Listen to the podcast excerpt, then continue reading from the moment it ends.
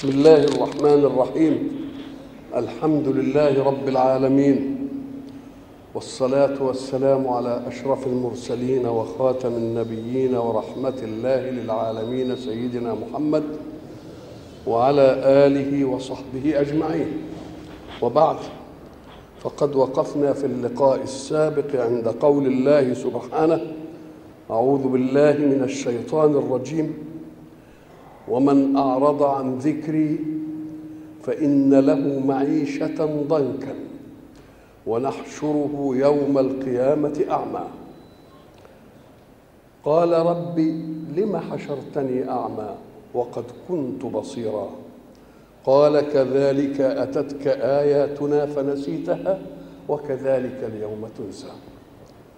وقلنا إن الحق سبحانه وتعالى حينما تكلم عن حشره أعمى وجد كثير من المشرقين شيئا ظاهريا يطعنون به على أسلوب القرآن. فقالوا إن الله قال نحشره يوم القيامة أعمى في آية أخرى ونحشرهم يوم القيامة على وجوههم عميا وبكما وصما. وفي آية أخرى يقول في ذلك الموقف ورأى المجرمون النار فظنوا أنهم واقعوها فأثبت أنهم لا يرون. وفي هذه الآية أثبت أنهم يرون. ورأى المجرمون النار فظنوا أنهم مواقعوها وفي آية أخرى في قوله سبحانه أعوذ بالله من الشيطان الرجيم. بسم الله الرحمن الرحيم. ألهاكم التكاثر إلى أن يقول ولترونها عين اليقين. فهذا ظهر ولكنهم نسوا شيئا وهو أنه بعد البحث توجد مراحل متعددة. فساعة يحشرون من قبورهم يكونون عميا حتى لا يهتدون إلى طريق نجاة. ولكن بعد ذلك يريهم الله بإيلام آخر ما يتعذبون به من النار. إذا فهي مواقف وإيه؟ ومراحل. يلاحظ أن الآية التي قالت إن هنحشره هنا أعمى فصلت في آية أخرى ونحشرهم على وجوههم عميا وبكما وصما. زاد هناك إيه العمى مشترك ولكن صم وبكم هناك إيه؟ زي ده قلنا أنه ساعة يبعث الكافرون يفزعون بالبعث الذي كانوا ينكرونه. وبعد ذلك ي... ي... ماذا يحدث لهم حينما يرون شيئا كانوا لا يعتقدونه؟ بعث جديد هو كانوا مكفرين به. يضطربون اضطرابا ويحاول كل واحد منهم أن يرى ما يصنع به فيكون العمى بحيث لا يرى شيئا يدله على شيء. وبعد ذلك قلنا إن يجي العمى الأول وبعدين قال في الايادي وبعدين بكم بكم لأن العمى ما يهتديش بذاته إلى المخرج. وبكم لا يمنعه الله من أن يستغيث بغيره ليجعل له مخرجا. وصم علشان ما يسمعوش حتى حد يقول لهم يفزع لهم كده فزعه مجانا كده من عنده. يبقى وسائل الإدراك في النجاة كلها إيه؟ معطلة.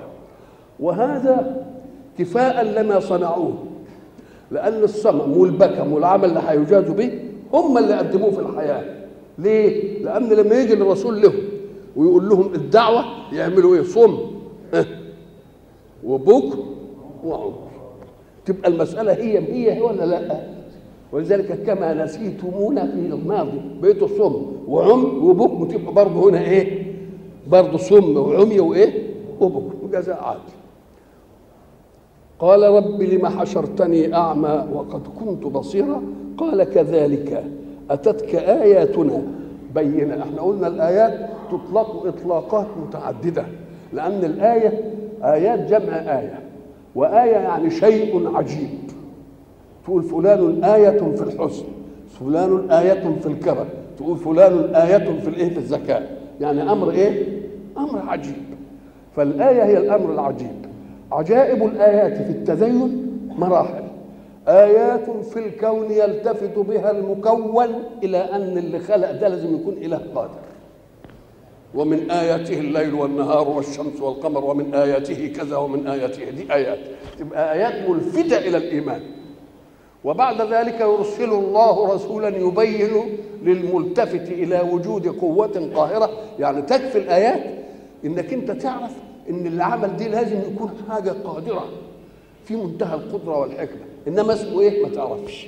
عايز منك إيه؟ ما تعرفش.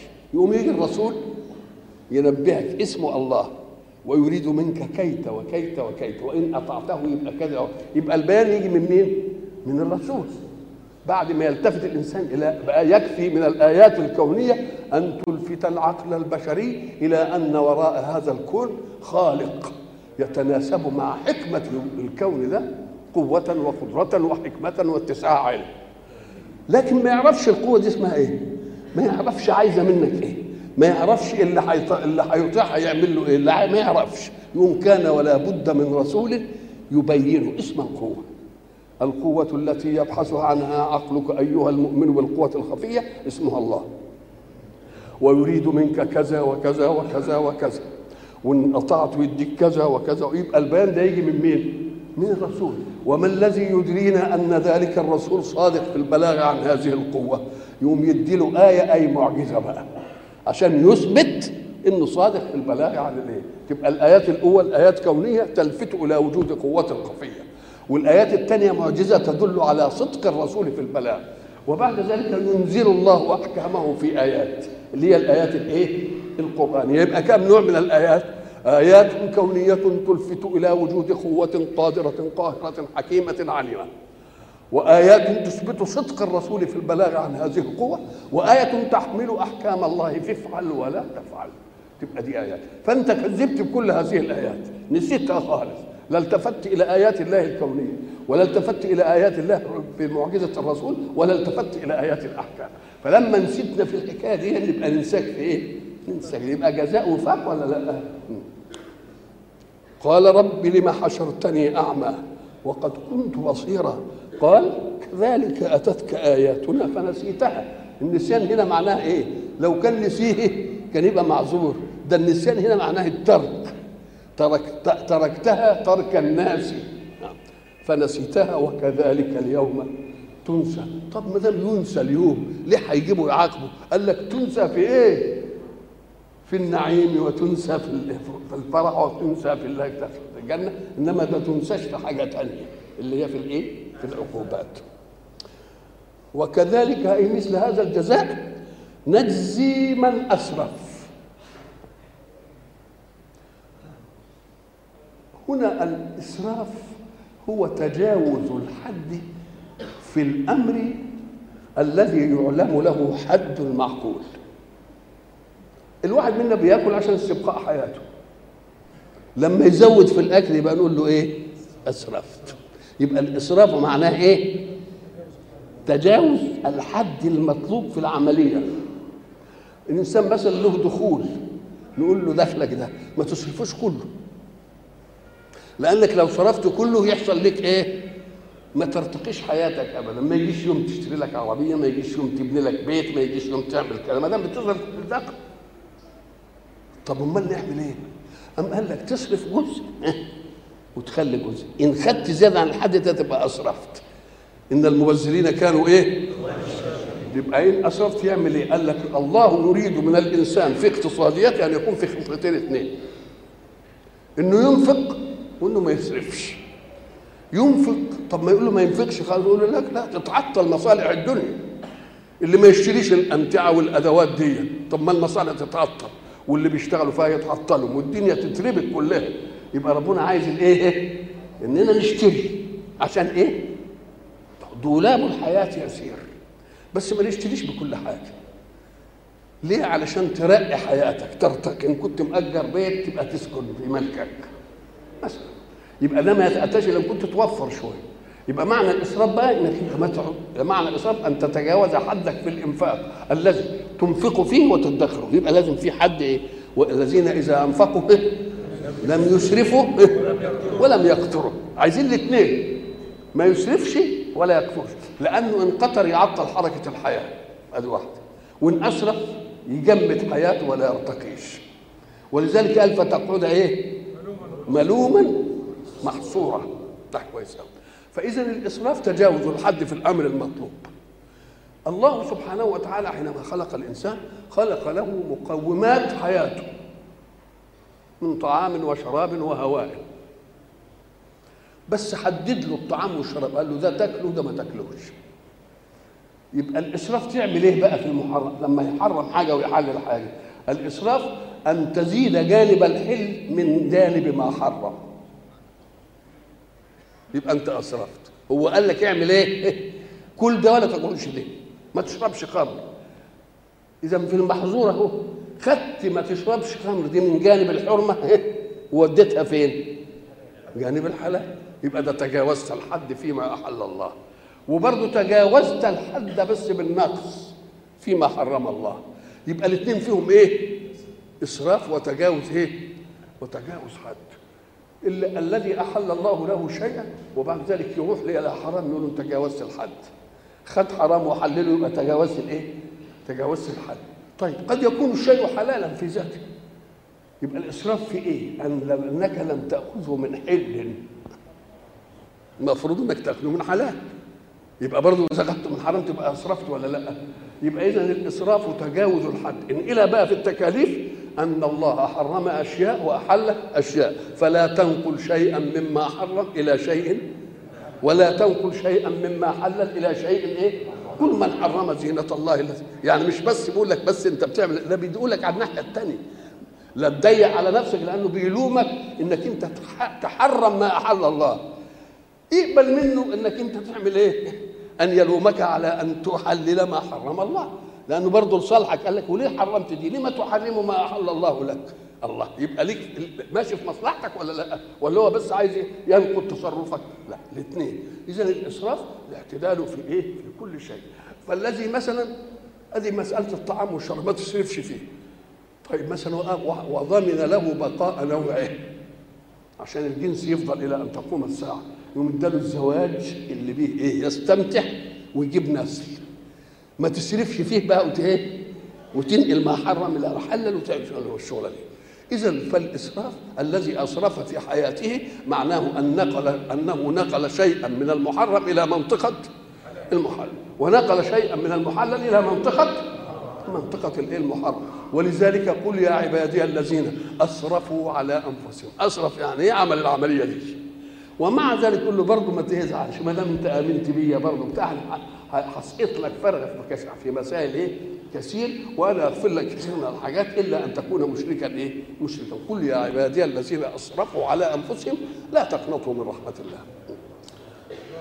قال كذلك أتتك آياتنا إلى آخره وكذلك نجزي من أسرف.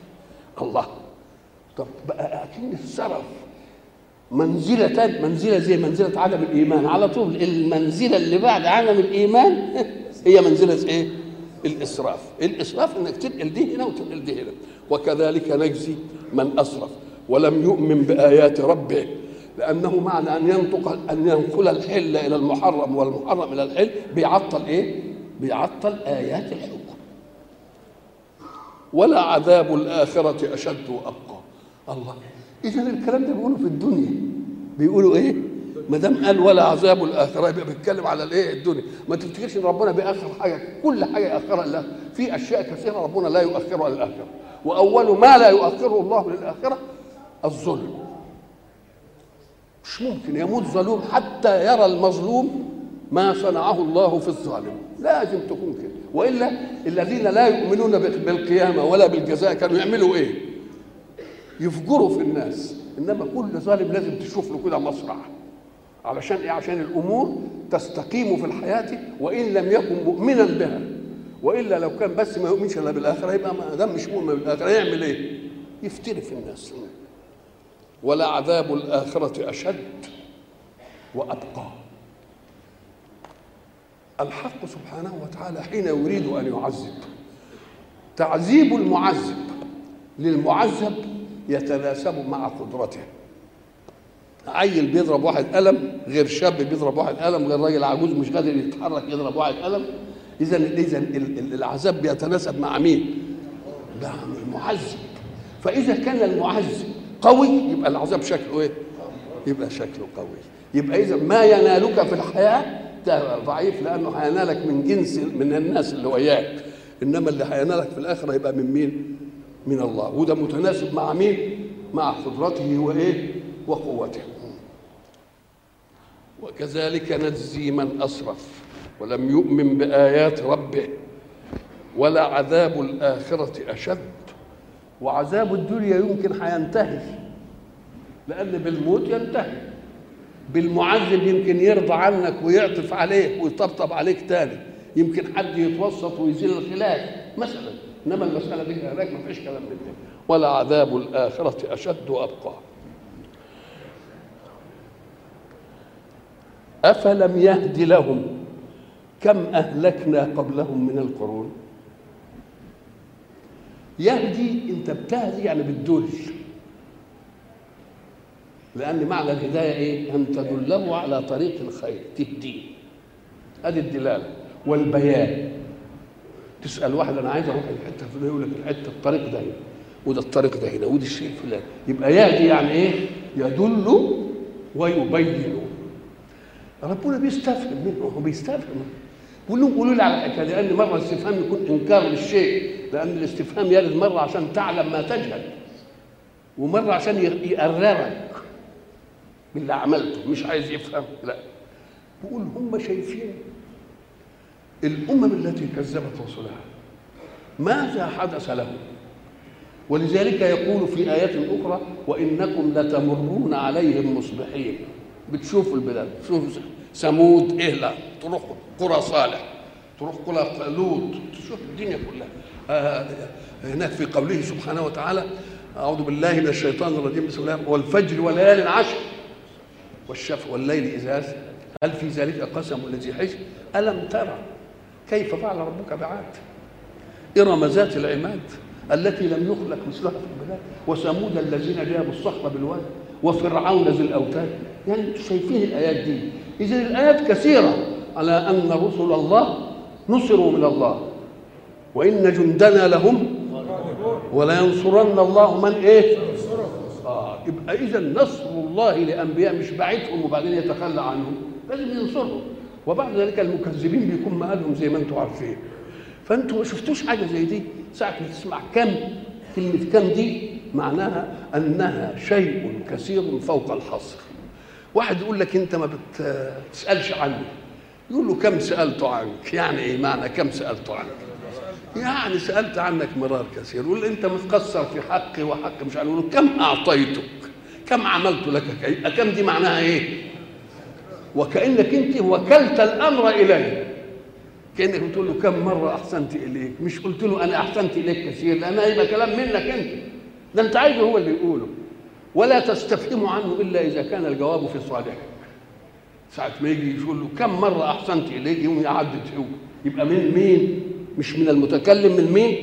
من المسؤول. يبقى إذا الاستفهام عن الشيء ليس معناه أن تعرف ما تجهل ولكن أن تقرر المقابل ومن لسانه هو لا من لسانك فبيقول أفلم يهدي لهم؟ يعني يدلهم ويبين لهم القرى الكثيرة والأماكن الكثيرة التي كذبت رسلها وماذا حدث لها. يبقى شيل كم دي وحط الإيه؟ كثير. أفلم يهدي لهم؟ أفلم يبين لهم كثير ما يرونه في الأماكن التي كذبت رسلها وما حدث لهم؟ كان يجب أن يتنبهوا إليه. وما يتنبهوا إليها يقوم ينصرفوا عن مثلها. وينصرفوا عن مثلها يأمنوا بالإيه؟ بالرسول. يبقى أفلم يهدي؟ أفلم يبين ويدل الأشياء الكثيرة التي يرونها؟ وقد كذبت هذه الأمم رسلهم. ماذا حدث فيها؟ يمشون في مساكنهم. أهي وإنكم لتمرون عليهم مصبح مش بنقول لكم تاريخ. لا أنتم بتشوفوه إيه؟ بعد سماع بتشوفوه بعينكم. وإنكم لتمرون عليهم مصبحين يمشون في مساكنهم. إن في ذلك لآيات. يعني أشياء عجيبة اللي له عقل يفكر فيه. لايات اللي يقول إيه؟ نقول النهى. النهى يعني العقول والألباب. كلمة النهى دي بتحل لنا إشكالات متعددة في الكون. الناس فاهمين إن ربنا عمل العقل عشان تربع بيه في الفكر. وترمخ زي ما أنت عايز. نقول له لا. ده اسمه نهى جمع نهية. يعني العقل جاي عشان ينهي مش عشان يخليك تنفلت. العقل جاي عشان إيه؟ ينهي. ولذلك حتى كلمة عقل يعني إيه؟ عقل. ده العقل مأخوذ من عقال البعير. وأنت بتأيد البعير بالحبل عشان يعمل إيه؟ عشان ما يجريش ويشل يبقى عقلك معمول لك علشان إيه؟ علشان ما إيه ما تمشيش في الكون كده زي ما أنت عايز. كل حاجة تحكم. تقول دي صح ودي مش صح دي صح ودي صح. يقول له يا راجل يا اللي بتسرق تسرق الناس. عقلك كان لاجي بيقول لك أنت ما دام سرقت وأنت واحد أبح للناس جميعا أن يسرقوك. وخليك تسرق وأنت واحد بقى كده وهم يسرقوك. يفضل لك إيه لما كلهم يتكاتفوا عليك ويسرقوك؟ يا أخي أنت واحد إنما هم إيه؟ يقول لك غض عينك عن محارم غيرك العقل يقول ما دام ما دام أنا هغض عيني عن محارم غيري يبقى طلب الله من غيري إنه يغض عيني عن محارمي يبقى العقل يعمل إيه؟ ما ياخدش التضييق على أنه تضييق عليه لا يأخذ على أنه تضييق عليه إيه؟ وعلى غيره والغير أكتر منه يبقى ساعة ما بيمنعك من حاجة بيمنع إيه؟ بيمنع غيرك منها ادي العقل اللي؟ اللي إنما عايز يعربد في أعراض الناس طب ما تخلي الناس بقى تعربد في أعراضك ولذلك النبي عليه الصلاة والسلام لما جاله العربي وقال له أنا كل حاجة ماشيها تمام في أمور الدين إلا مسألة المرأة عندي شذوذ في الجنس مثلا قام النبي بده يعني يتوبه عنه يقوم يعمل له إيه؟ يخليه يشغل عقله يقول له يا اخ العرب أتحب ذلك لأمك؟ طب خلي واحد يسمعها بقى كده ويفتكر امه بقى أتحب ذلك لزوجك؟ أتحب ذلك لأختك؟ كل ما يقول له حاجة الراجل إيه؟ إلى أن قال أتحب ذلك لبنتك؟ قال لا يا رسول الله قال كذلك الناس يا أخ العرب لا يحبون ذلك لأمهاتهم ولا لزوجاتهم ولا لأخواتهم ولا لبناتهم قال الرجل فوالله ما همت نفسي بشيء من هذا إلا وذكرت أمي وزوجي وأختي وبنتي يبقى العقل جاي يعمل إيه بقى؟ يقول لك اعمل معادلة ما تشوفش إنك أنت اللي هتلل بس في أعراض الناس اعمل المعادلة بعقل يبقى كلمة نهى يعني إيه؟ بينهي مش يبرطع لا ولذلك كلمة لب برضه الألباب السطحية اللي تديك إن العقل يشعر إنما لب الحقيقة تخليك إيه؟ تخليك تفهم في كل حاجة وتشوف تعطي إيه وتأخذ إيه إن في ذلك لآيات لأولي الإيه؟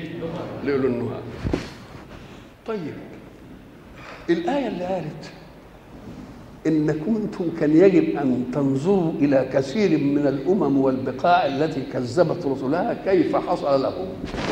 مش معناها كده؟ طب ولما ننظروا كده نعمل إيه؟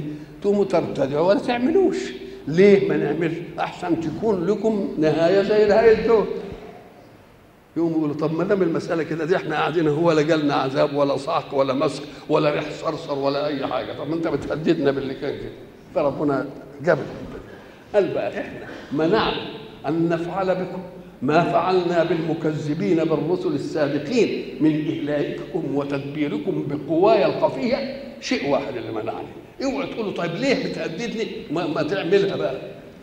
ولولا كلمة سبقت من ربك لكان لزاما واجل مسمى. إيه الكلمة اللي سبقت؟ قال لرسول الله الوحيده وما كان الله ليعذبهم وأنت فيهم قال دي اللي أنا قلتها وهي دي اللي ما اللي إيه؟ اللي ما خلتش عذابي يقع بكم أيها المكذبين. والرسول يوضح يقول لعل الله يخرج من أصلابهم من يوحد الله. يبقى اللي منعنا أن نفعل بكم ما فعلنا بالأمم السابقة ان واحد يقول لك الله الله يهدد الذين كذبوا محمدا صلى الله عليه وسلم بأنه يعمل فيهم مين؟ كما عمل في الأمم السابقة.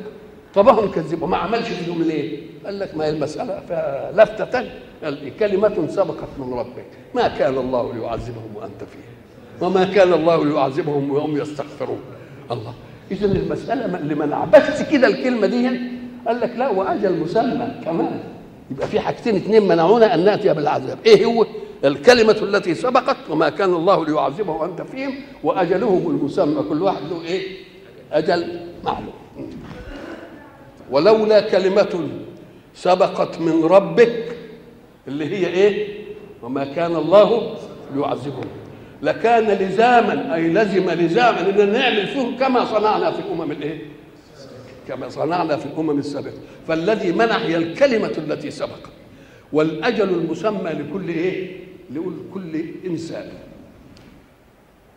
إحنا قلنا زمان ولولا لولا كلمة لولا حين تسمعها في اللغة قلنا زمان لها استعمالين اثنين اللي درسوا اللغة يفهموا إنها إذا دخلت على جملة اسمية يعني جه بعدها اسم لولا فلان عندك لزرته يبقى انت زرته ولا ما زرتوش؟ لم تزره. إيه اللي منع الزيارة؟ وجود في الأمام. يبقى لولا هنا إذا دخلت على الجملة الاسمية ده إيه؟ تبقى حرف امتناع لوجود. امتنع مجيئي عندك لأن فلان عندك. يبقى امتناع مجيئي لك لوجود من؟ لوجود فلان خلاص يبقى دي اسمها اسمها إيه؟ حرف امتناع إيه؟ لوجود. لكن إذا دخلت على جملة فعلية يعني بعدها فعل يبقى حس تحضيض حفز همة عشان تفهم.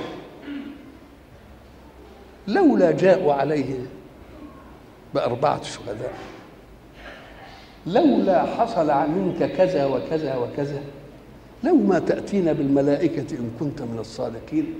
الله يبقى لولا تيجي مرة عشان تمنع الوجود ومرة عشان تستحس إنسان إنه إيه؟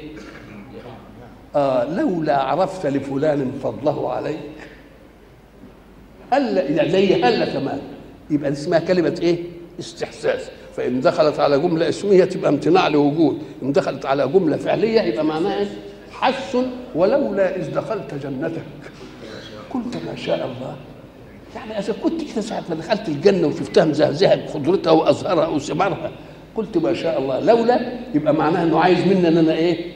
إنني أقول تبقى اسمها فيه لولا الاستحساسية بتحسه لولا تحض على العمل تحضيض على العمل إنما هنا بقى بتاع ولولا كلمة سبقت دخلت على جملة إيه؟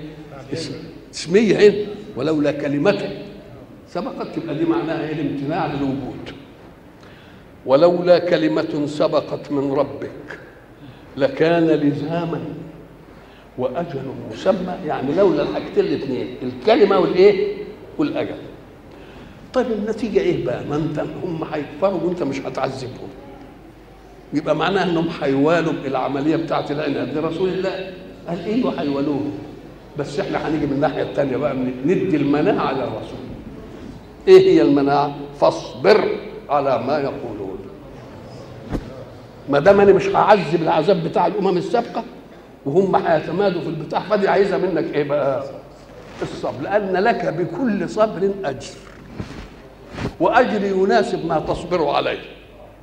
والصبر ده مرة يجي سهل ومرة يجي بافتعال يعني تبقى حاجة صعبة كده. ولذلك مرة يقول لي واصطبر. اصبر مرة ويقول واصطبر مرة. فاصبر على ما يقولون. إيه الأقوال اللي يصبر عليها رسول الله؟ ألم يقولوا إنه ساحر؟ هذا واحد. ألم يقولوا أنه شاعر؟ ألم يقولوا أنه مجنون؟ ألم يقولوا اضغاث أحلام؟ ألم يقولوا أساطير الأولين؟ كل ده قالوه يقول له اصبر على ما يقولون.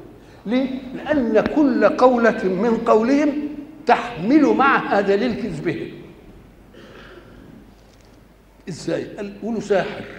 يا سلام. بقى أنتوا عرفتوا إنه ساحر سحر مين بقى؟ من الذي سحره رسول الله؟ اللي بيؤمنوا به دول اللي بيروحوا يأمنوا به الله. طب ما دام عنده قدرة يسحر الناس عشان يؤمنوا ما سحركوش أنتوا ليه بقى؟ وتنفض الحكاية. يبقى كذب ولا مش كذب؟ بقاؤكم على عناده والكفر به دليل على انه ما بيسحرش. لأنه لو سحر لما بقيتم أنتم رخرين سحر دول يسحر كنتم رخرين طيب قالوا شاعر برضه تحملوا في طيها دليل كذبه. ليه؟ أما قال لك لأن أنتم أمة كلام. صنعتكم الكلام وتفهموا الكلام المنظوم من الكلام المنثور من الكلام المسجوع يعني شغلتكم. طب بالله اللي بيقولوا ده شعر طب ما هو الشعر؟ الشعر كلام موزون مقفى قصدك. طب هو الكلام اللي قاله ده كلام موزون كده له بحر وله قافية ومش عارف إيه؟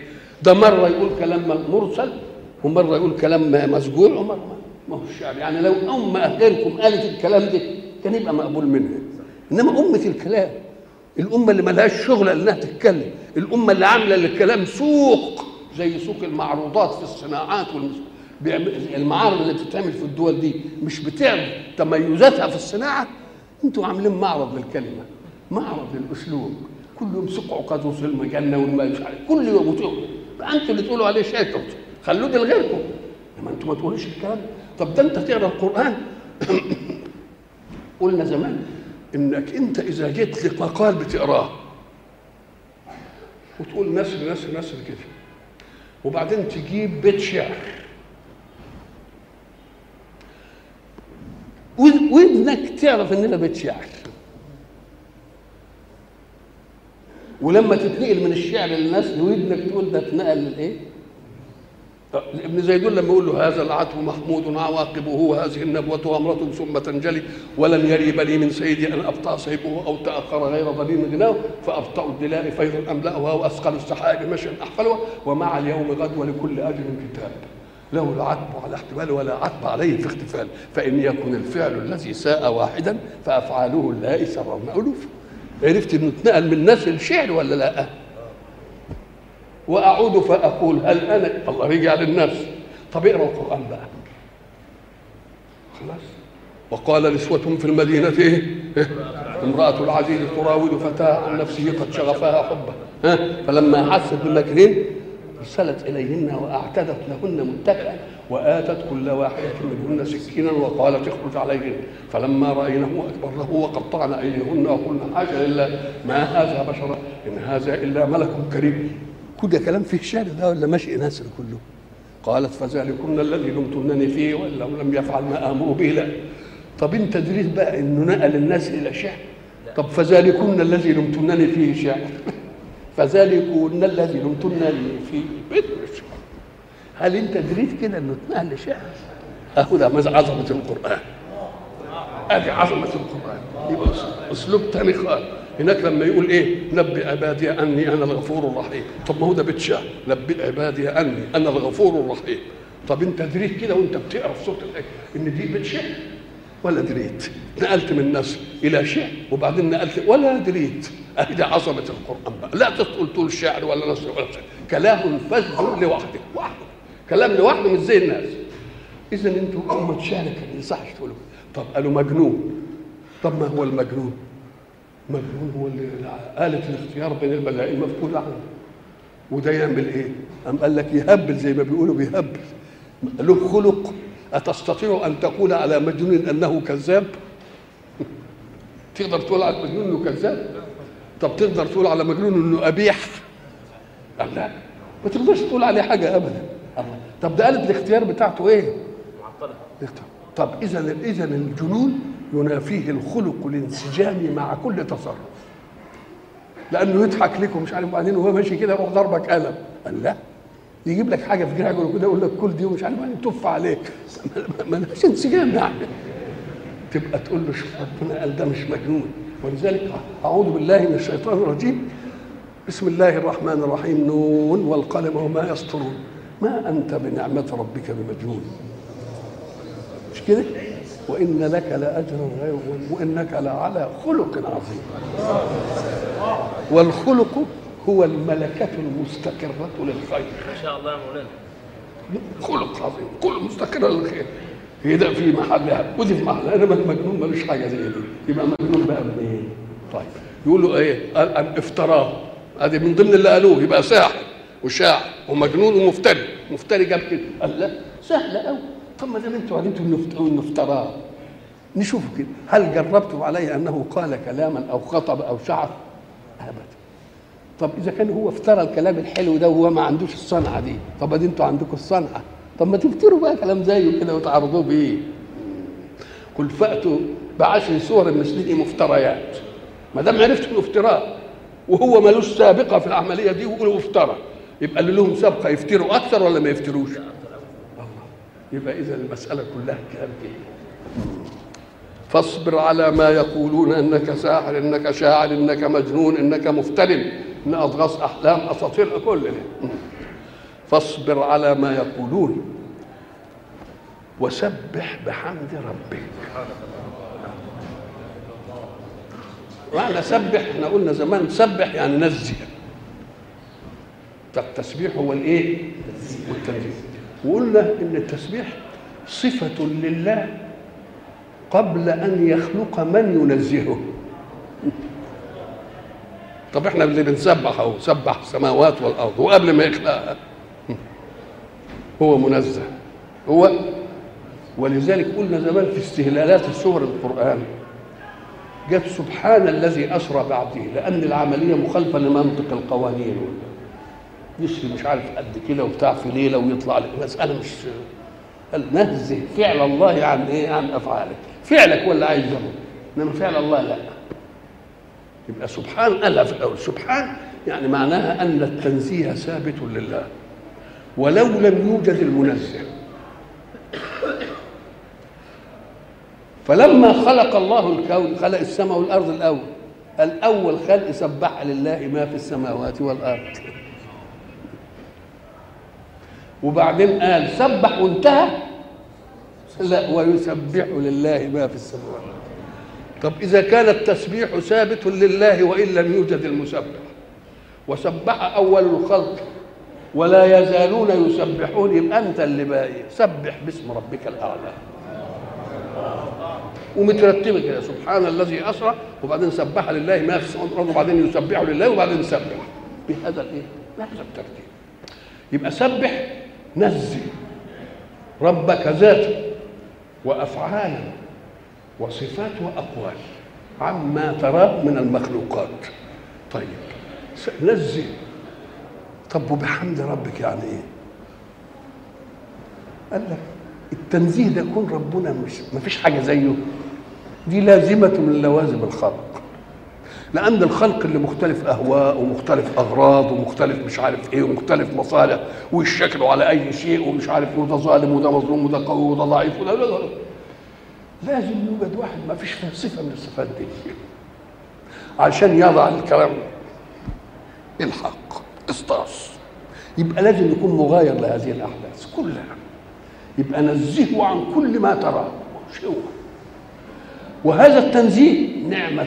يعني كون منزه عن هذه النقائص نعمة يجب أن تشكر الله وتحمده على وجودها فيه. سبح والتسبيح لله تنزيهه وتنزيهه معناه إن العيال اللي هيضبط العالم مش زي العالم. أقوى. وما دام أقوى يبقى في صالحك أنت. يبقى ساعة ما تسبح اذكر إن التسبيح ده إيه؟ نعمة. فساعة ما تسبح احمد ربنا على أنه لا شيء مثله.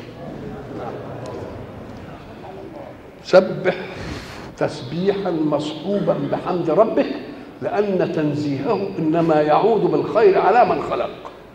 وأن يعود بالخير على من خلق نعمة. والنعمة تستحق أن تحمد الله عليها. لما يكون مثلا فيه رب أسرة ورب أسرة ده عظيم كده وبتاع وكلمة الحق عنده والفصل ومهيب ومش عارف إيه وإيه وإيه وإيه الأسرة اللي عيال صغيرين والدنيا كلها يحمد ربنا على أن ده فيه لأن لو لو ضعيف اعتدى عليه قوي هيجد مين؟ يضربه يبقى مين اللي هيعمل التوازن في الكون؟ اللي مش زي الناس هو ده اللي يعمل التوازن في الكون يبقى وجود العظيم في الأسرة يجب أن نحمد الله على أن ده إيه؟ موجود. ولذلك إحنا قلنا قبل كده إن الناس اللي قالوا اللي ملوش كبير ليه؟ لأنه هيضبط له العملية معه ومع من دونه. نعم. فاصبر على ما يقولون وسبح بحمد ربك. التسبيح ده أم قال لك ما دام هتسبحه عشان مصحوبا بالحمد عشان النعم نعمه متوالية لا تنتهي. إن استيقظت فدي نعمة حركت إيدك نعمة كلت دي نعمة شربت دي نعمة بصرت حاجة بصيت بها نعمة البصر سمعت نعمة الله. كل حركة من حركات الأحداث دي نعمة تستحق. ولذلك ربنا يلفتنا ليه؟ يوم يخلي مثلا واحد يبطش بإيده ويعملها كده ومش عارف إيه ووداها هنا ووداها هنا طب قول لي عضلة الإيد دي شوف الحركات اللي بتعملها. تروح كده تروح كده تروح كده دي الأصابع بتاعتك إزاي تتلم على الأشياء؟ هل أنت ساعة ما بتمسك حاجة بتقول اتحرك يا أسبوع فلان وأنت قبل فلان وأنت امسك؟ ولا قلت. عايز تمسك تروح ماسك على طول. ما أنتش عارف العضلات اللي بتتحكم في المسكة دي إيه؟ يوم ربنا يقول لك عشان تعرف إنها عملية ميكانيكية صعبة قوي قوي أنا هشله وحركها بقى أنت كنت غادر بقى. يبقى اذا في كل حركة كل نفس ما دام كده فيه إيه؟ وما دام بسبح بحمد الله سبح نزه الله تنزيها مصحوبا بحمده على نعمه التي لا تنقطع. ابدا. ما تنقطعش عنك طيب. اداني الزمن بقى. نسبحه إمتى يا رب بقى؟ نسبحك إمتى؟ هلا. وسبح بحمد ربك. إمتى يا رب؟ قبل طلوع الشمس. وقبل غروبها. ومن آناء الليل. الله. ده واخد الزمن. وآناء الليل آناء جمع إنو يعني الجزء. بس الجزء ده بيترقى حسب تنبهك لتسبيح التحميد. الجزء جزء الشيء اسمه إنو أو إنس جمعه آناء. هيسبحوا آناء الليل يعني أجزاء الليل كلها الله يعني معناها إن هو بس للتسبيح كده طب نقول طيب. ما دام الآناء جزء الجزء ده زي ما بيقولوا المناطق مقول بالتشكيك. تقدر تجزأ الليل إلى ساعات. يعني سبح بحمده يعني قبل طلوع الشمس وقبل الغروب كل ساعة من الليل ادي جزء. في واحد يرتقي ويسبحه كل دقيقة. بقى الجزء أقل. في واحد يسبحه كل ثانية. الجزء أقل إن كان أقل من الثانية الله. آناء الليل إذا مقولة بالتشكيل يبقى تجزأه تجزيء كبير تجزأه تجزيء صغير. يبقى ده حسب إيه؟ حسب مقامات المسبح الحامد وأحواله. فيه واحد بقى لا يفتر عن إيه؟ كل ما يمحق سبحان الله ما شاء الله. الحمد لله لا أنا التفت كده يقول سبحان الله اللي خلاني أعرف أتلفت كده. سبحان الله اللي خلاني أعرف. اوطي يبقى ما ينقطعش ابدا. والآناء جزء والأجزاء بيختلف. الناس فيها إيه؟ تختلف باختلاف إيه؟ ت... آه. يبقى واحد يعملها كل ساعة يسبح واحد يعملها كل دقيقة واحد يعملها كل إيه؟ كل ثانية واحد يعملها زي ما لما يجي يقوم يقيسوا مش كانوا يقيسوا بالمتر وبعدين قاسوا بالإيه؟ بالسنتي وبعدين قاسوا بالإيه؟ بالملي وبعدين حبوا يعملوا جزء من الملي. عملوا الورنية العشريه عشان تديك مش عارف إيه. وبعدين عملوا الأجهزة اللي عملتها اليابان تجيب لك واحد على سب على على 7000 من الثانية. ده ده جزء ولا مش جزء؟ يبقى جزء. يبقى اذا المقامات دي المقامات والأحوال اللي الناس. فاللي باله دايما مع ربه مسبح دائما كل ما حاجة يقول له سبحان الله. كل ما يعمل حاجة الحمد لله. أي حاجة لأنك مش عاملها بذاتك بدليل أنها تسلب منك ولا تقدر عليها. يبقى اذا سبح. وأناء الليل يعني إيه؟ أناء الليل.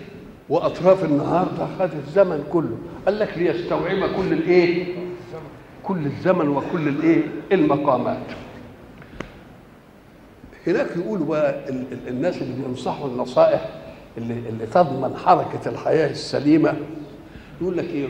اجعل مراقبتك لمن لا تخلو عن نظره إليك. هو ده اللي يستحق إنه يراقب. إنما يراقبك واحد هيغفل كده ويعسل وينام منك ويضيع. قال له إيه؟ خليك ناصح. اجعل إيه؟ مراقبتك لمن لا تخلو عن نظره إليك. واجعل شكرك اهي الحمد اهي لمن لا تنقطع نعمه عنه. شربت كوباية ميه الحمد لله. ساعة ما تطلعها بول كده قول الحمد لله. ساعة ما تشوف نشاطها في نفسك قول الحمد لله. ساعة ما تشوف العرق طالع إيه الله. تبقى المسألة إيه؟ مهلاة الحمد. يبقى يجعل مراقبتك لمن لا تخلو عن نظره إليه واجعل شكرك إيه لمين؟ لمن لا تنقطع نعمه عنك. واجعل طاعتك لمن لا تستغني عنه. اللي ما تستغناش عنه ده أطيعه بقى. قال له واجعل خضوعك لمن لا تخرج عن ملكه وسلطانه. طب هتروح منه فين بقى؟ ادي أربع أربع رجدت فيها أربع حاجات. اجعل مراقبتك لمن لا تخلو عن نظره إليك. واجعل شكرك لمن لا تنقطع نعمه عنك. واجعل طاعتك لمن لا تستغني عنه واجعل خضوعك لمن لا تخرج عن ملكه وسلطانه.